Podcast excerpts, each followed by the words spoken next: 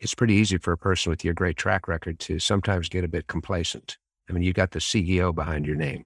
What do you do to keep grounded? What do you do to keep from getting satisfied and leveling out and continuing to grow?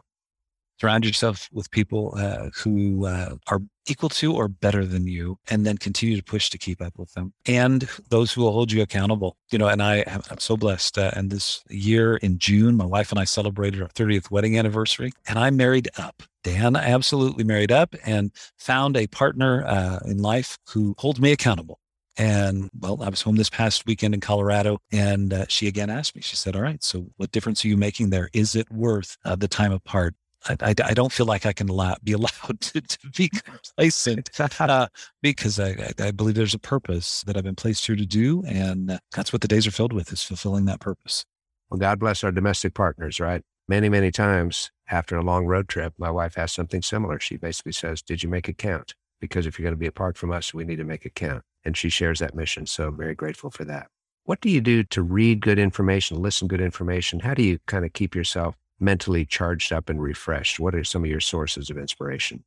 Oh, you know, I love books and I love the tactile books. I, I know you can uh, consume so much uh, in the digital audio format, but yeah, I'm constantly looking for that next book to drive my new thinking and uh, consistently looking for reading. I once uh, heard, uh, and I don't know if this statistic is uh, actually correct, but if you read 10 books on a topic, you end up being in you have the top certain percentage, you almost end up being an expert in that space because digesting information in these areas becomes so critical in, in truly being able to understand and know and then to chart a path forward. And then the fun part is continuing to test those theories that you've read about mm. and whether they truly work. For instance, John Maxwell's uh, uh, developing the leader within you has uh, the phases of leadership development and that uh, you've got to go beyond just your rights as a leader. Like me as a ceo i have certain rights. I get to sign off on things but to truly lead the organization, I've got to get to relationships with my staff, with the state leaders, with the teachers all across this country, with our uh, sponsors and supporters. And, you know, they won't just follow me because of my title. They follow me because of a relationship and the results that I get.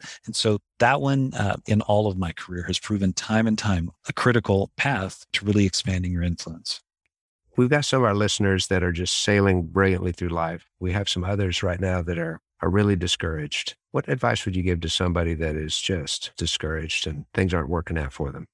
We have a tremendous amount of anxiousness, confusion, and hurt and feeling of loss uh, across our nation, especially over the past year. And, and it's only exacerbated uh, pre existing situations where individuals have felt like that. And I will tell you, for me, first and foremost, uh, I, I, do go back to my faith. And I know that's not the path uh, for all, but for those that do or have had a faith, uh, reconnect there. For those that are looking for other opportunities, I would reconnect with those individuals that originally helped you get where you are, whether that's a former teacher or a friend that you've lost contact with. And the nice part is with the internet, you can track down just about anybody you went to that might have been in your past Maybe it's a former employer that was a great mentor to you, but reach back out to those individuals because I, I, I, do believe that in those moments of need, reconnecting with prior successes will fuel that next step in